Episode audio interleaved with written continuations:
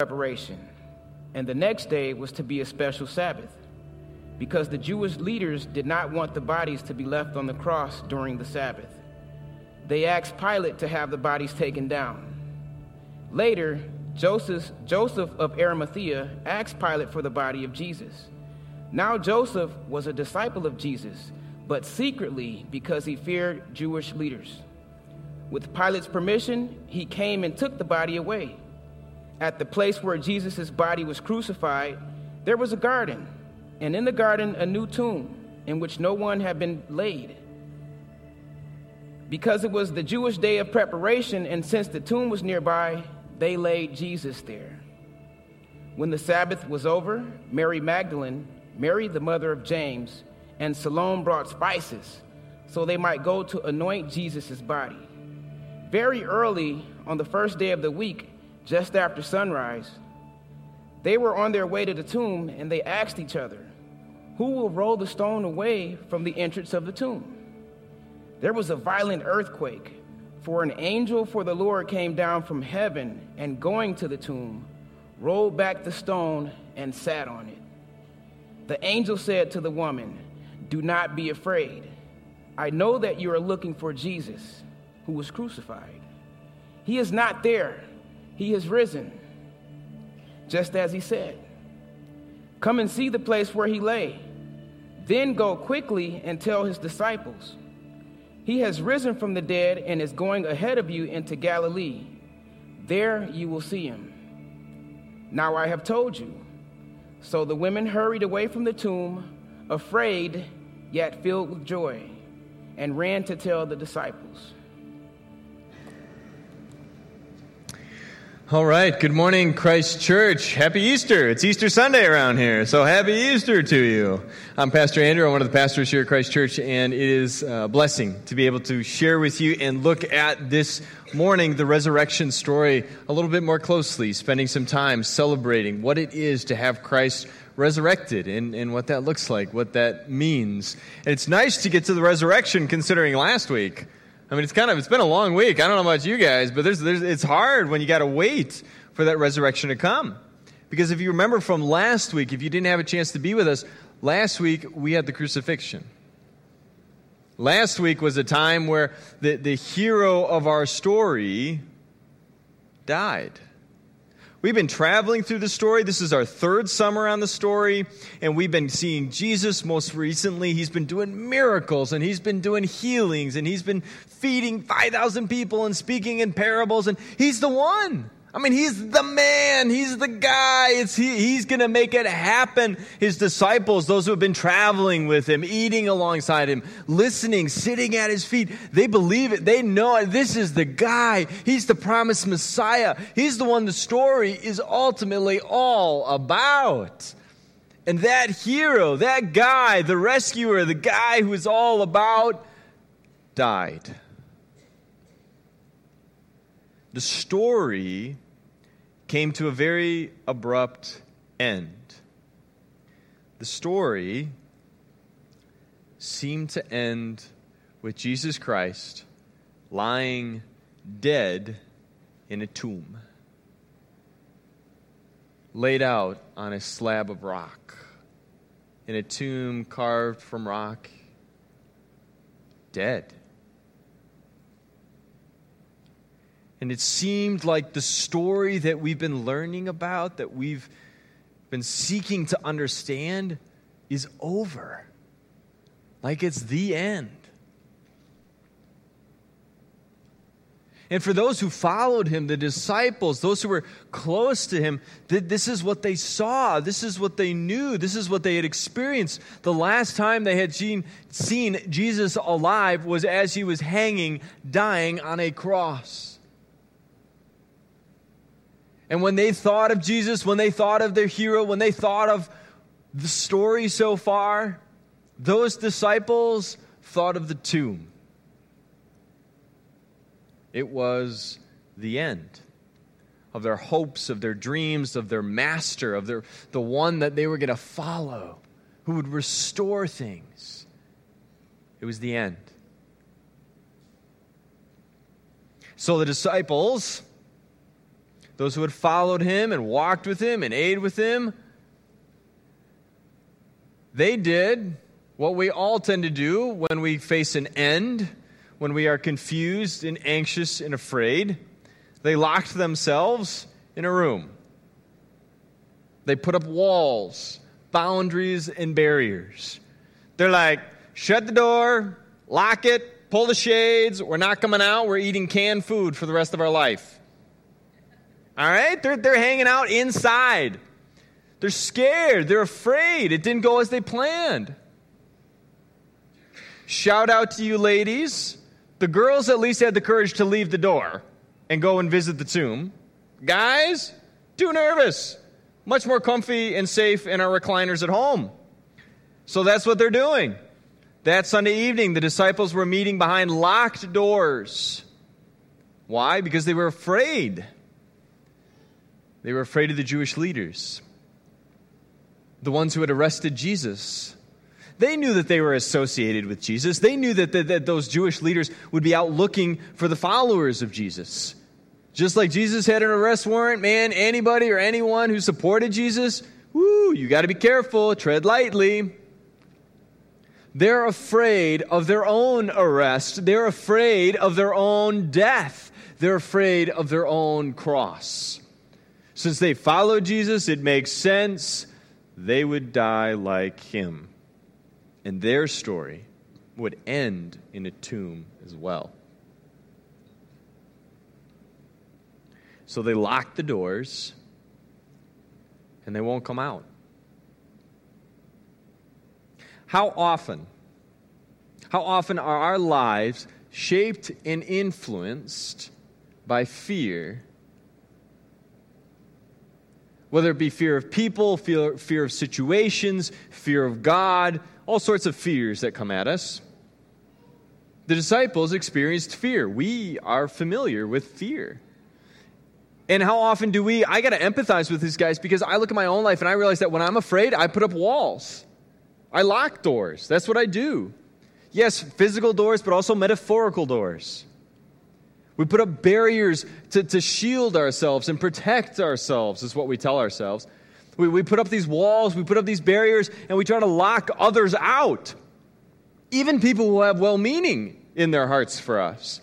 We put up barriers and walls with our spouse. We put up barriers and walls with our kids. We put up barriers and walls with our church. We put up barriers and walls with our friends. We put up barriers and walls with our coworkers.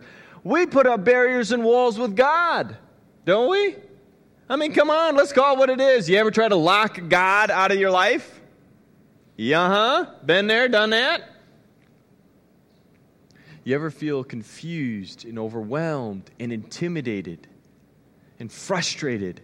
And you're experiencing a trial and a sorrow in your life that is so big, it's so grand, you can't see beyond it. And so, so, so, so you just put up walls everywhere and you hide because you're afraid. You hide from those that love you. You hide from God. That's what they're doing. And it's amazing to me that despite trying to lock out God and the future, lock out the situation, God still pursues these disciples. That locked doors and barriers can't actually keep God, and specifically Jesus, out. You see, in the resurrection story, when everybody else looks at the situation and says it's done, it's over, it's the end, Let's treat God as if he's dead and keep everything that we associate with him at bay. In that type of space, God shows up and claims life once again. He's resurrected. Jesus' story does not end in the tomb. There's a part of the Bible where Jesus says, I lay my life down I have the authority and the ability to do that, and I also have the authority and ability to pick my life up. So he lays his life down as a sacrifice on the cross and dies. winning and achieving so much for those that would follow him, so too he also picks his life back up. He takes a hold of life. And now he chases down locked doors to give his disciples that which he won forgiveness, grace, and life. It happens like this. In the midst of these disciples, the scripture said, right? They're behind locked doors, they're meeting, they're afraid of the Jewish leaders. Suddenly, all of a sudden, miracle of miracles, Jesus is standing there among them. Jesus shows up.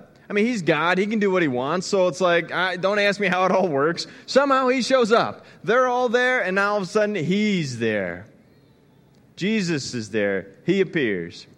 And the first thing that the resurrected Christ said to his disciples was, Ta da! ah, it's Easter!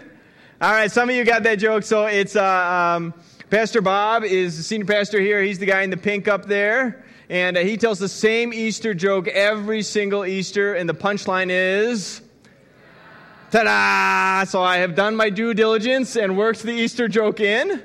And I figured I would show you a picture of my brand new baby girl up there. Ah, ta da!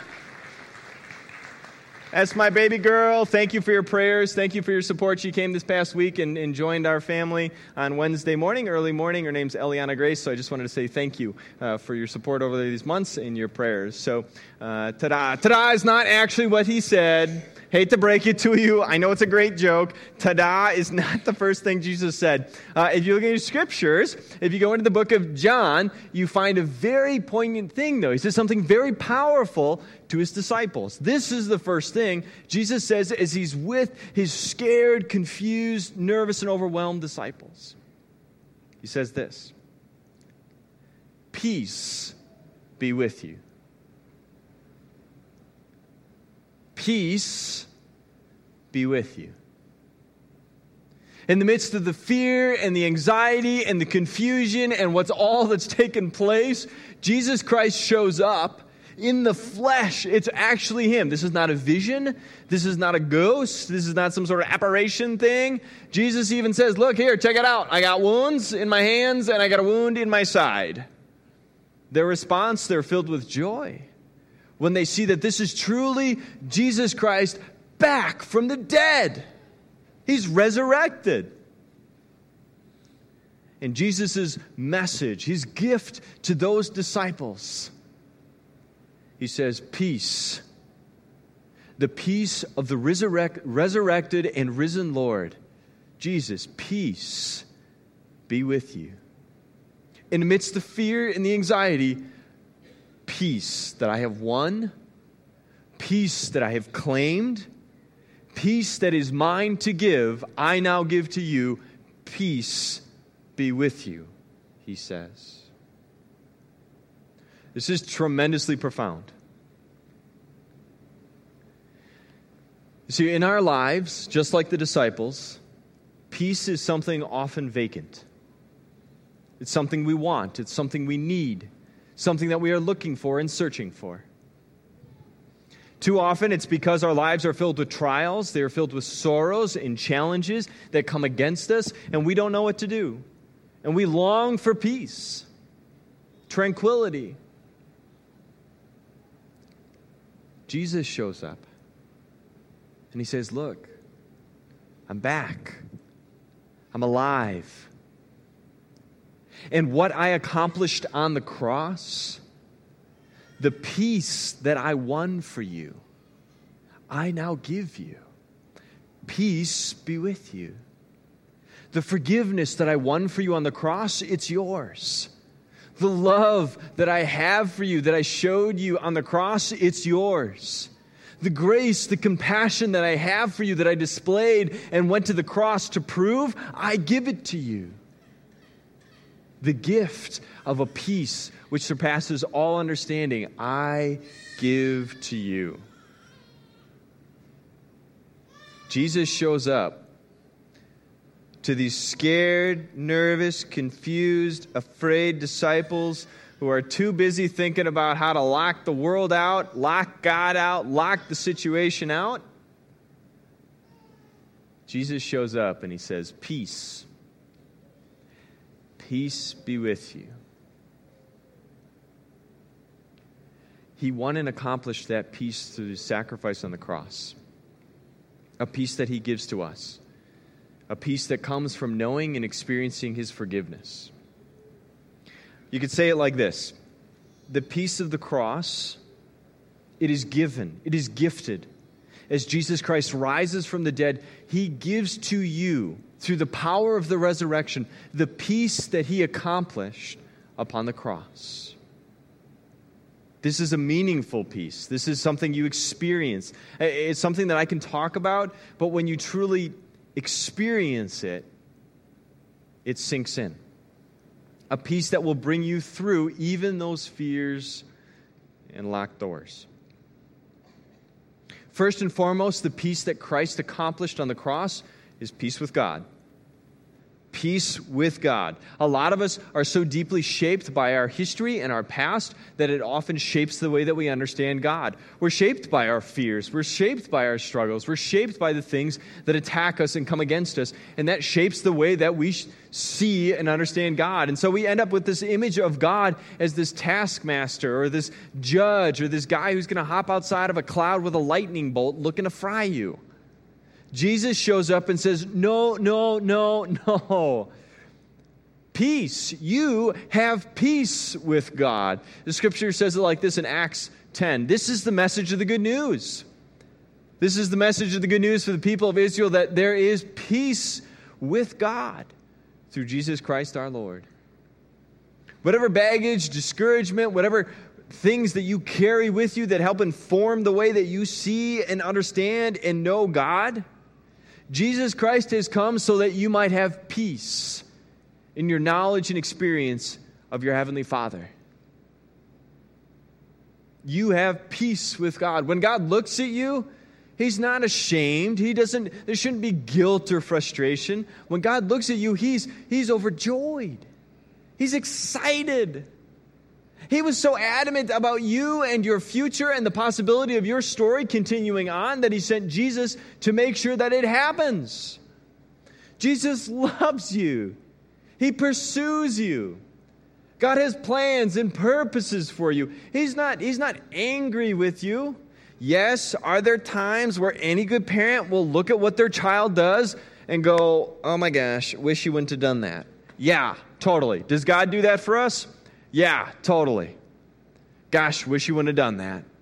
But does that prevent a family or, or a child from receiving the love of the Father? No. Does that stop God from being excited about you, jazzed about your life, entrusting you with decisions, responsibilities, walking with you, and spending time with you?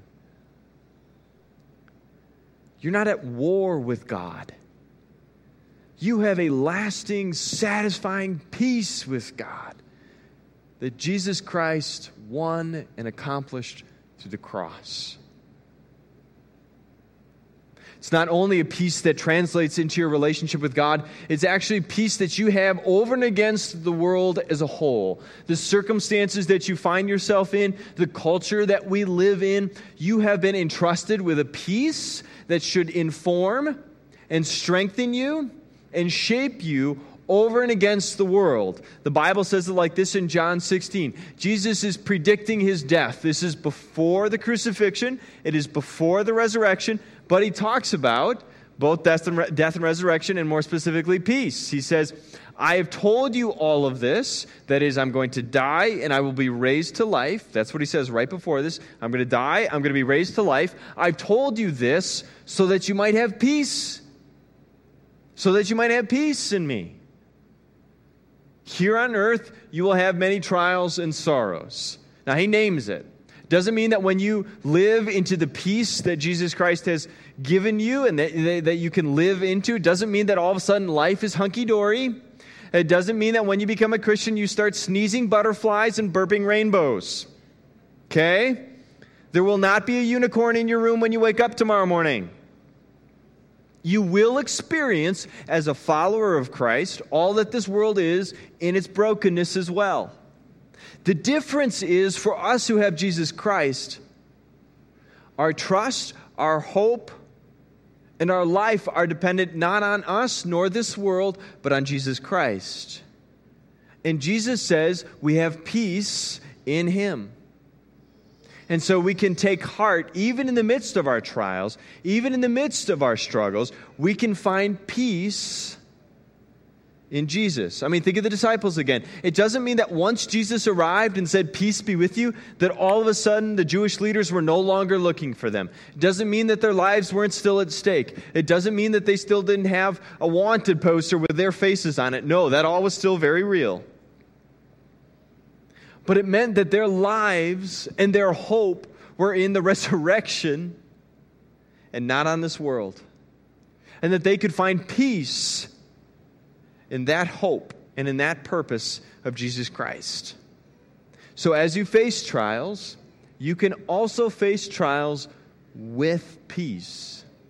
The peace Jesus desires to give to you, that He won for you through the cross peace with God, peace over and against the trials and the struggles of this world, peace also with others, peace with other persons, and specifically with your church family. You should experience a measure of peace in the fellowship. Doesn't mean we're not going to all, all have disagreements anymore. No, that will take place. Doesn't mean that we all see eye to eye.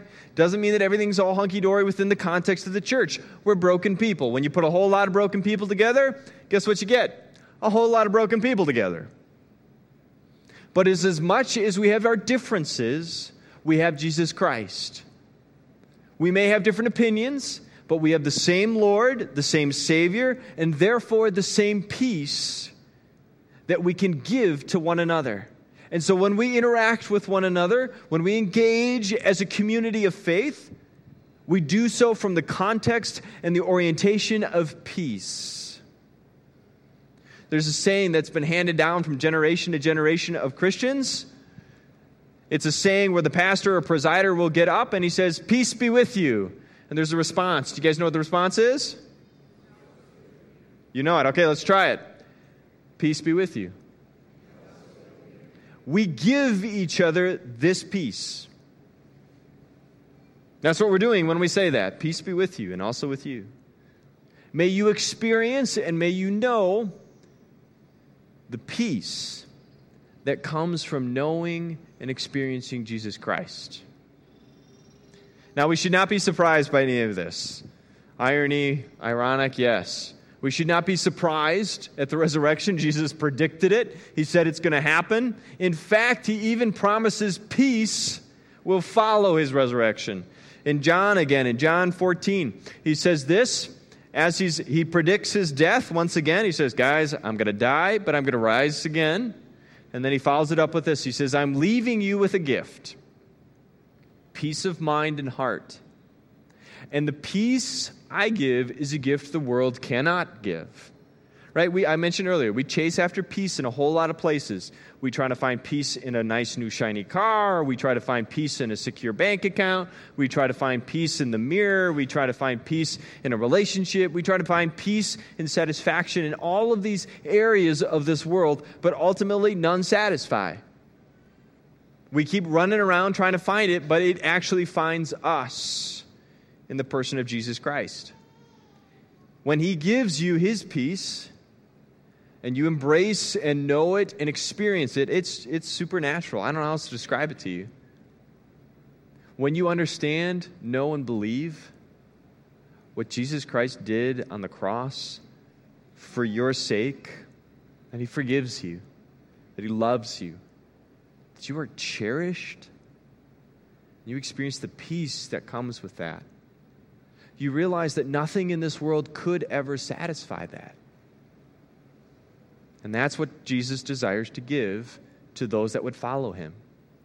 And so he says, The peace I give is a gift the world cannot give. So don't be troubled. Don't be afraid. Don't put up doors. Don't put up barriers between yourself and others or barriers between yourself and God. Don't do that. Don't be afraid. Instead, remember what I told you. I'm going away. That is, I'm going to die, but I will come back to you again. I will be resurrected. And with my resurrection comes all of the hope, the promise, and peace that I have won in my death. What's particularly uh, beautiful about this promise is that he says, I'm going away, but I will come back to you again. That works not only for the cross and the resurrection, it also works for right here, right now. Because Jesus goes away in the physical sense, he ascends and sends his spirit. So he ascends, I'm going away. But what is his promise for you, for me, for us? I will come back to you again. Those of us who are disciples of today, who follow after Jesus and seek to live the Christian life, we believe that just as Christ experienced resurrection, we too, we also will experience resurrection when we are raised to life when he comes again to judge the living and the dead. You ever hear that before? It's part of the Apostles' Creed. It's what we profess, it's what we claim. That Christ will come and that when he comes in his fullness, we too shall experience the resurrection and the fullness of the peace forever that he won on the cross. That what he accomplished will be so real and so tangible that we won't need eyes of faith anymore, but it'll be right there in front of us. And that you, you will be ushered into the eternal life that he won on the cross. Therefore, you and I can experience peace even here and now, hoping and trusting in the peace that the resurrection and the promise of our resurrection brings us. So, peace be with you. As you live out your week, as you live out your life, as you're in your commute, as you're hanging out with the kids at home, as you're facing a trial, as you're facing a struggle, as you say goodbye to a loved one, as you navigate life, remember this. Jesus came to give you the peace that he won upon the cross. He came that you might have hope, strength, courage, life, and that your story would not end. It would not end in death or a tomb for you, just like it did not end in death or a tomb for him. You have the promise of resurrection and therefore the peace that comes with that. So I say to you again, Christ Church, peace be with you. Let's close with prayer. Gracious God, we give you thanks that in your sovereignty and in your compassion, you would send Jesus Christ to die upon a cross. And Jesus, in your humility and in your sacrifice upon the cross, you would defeat sin, death, and the devil and win for us, your followers, your people, peace, everlasting peace. And that just as you were resurrected from the dead into new life, we too have that promise of being ushered into life once more, life beyond the grave, that our stories could continue and we could experience an everlasting peace that comes through your victory over death. We pray against the fears and the baggage that so often uh, makes us put up barriers and, and doors and lock people and lock you out. We confess that. We ask for forgiveness.